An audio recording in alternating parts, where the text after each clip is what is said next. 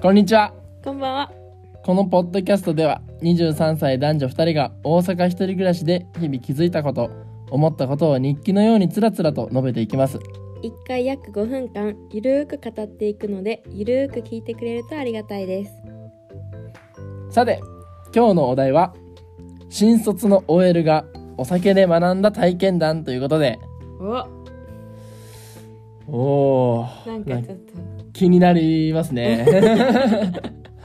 気になる、はいちょっとキャッチーな感じです ね。はい、 なんかあったんですかお酒で、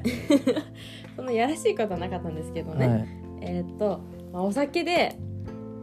じ自分自身を調整することは大事だなっていうふうに思いました。うーん自分自身をお酒で調整する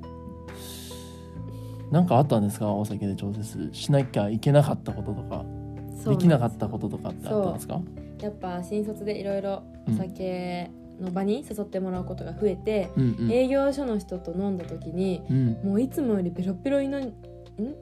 酔ってしまって、うんうんで次の日営業所行ったら、うん私だけ二日酔いで、うんうんもう結構何テンションも落ちてしまったんですけど周りの一緒に行った上司の方は、うんもう次の日も「おはよう!」って元気でいたっていうことがありました。うんなるほどということは次の日仕事があるにもかかわらず飲みすぎちゃって苦労したってことですかねそうですね、あーなるほどこれは社会人になったら確かに気をつけるべき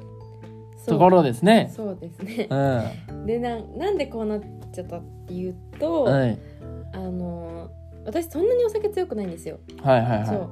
うでだけど最初の方の飲み会って、いうんお客さんと先輩上司でこうそういう場を設けてくれてあーそうお客さんがやるるとやっぱり緊張感があるか、かららうんそうですね確かにそうなのであその時に継がれたお酒はそんなに無理なく飲めてたんだけうど、んうん今回営業所の人と飲んだから、はいすごいやっぱ安心感というか気あをそうそう許してるからかわかんないけど酔いがすごい回って、ーあー確かに回るわそれはそ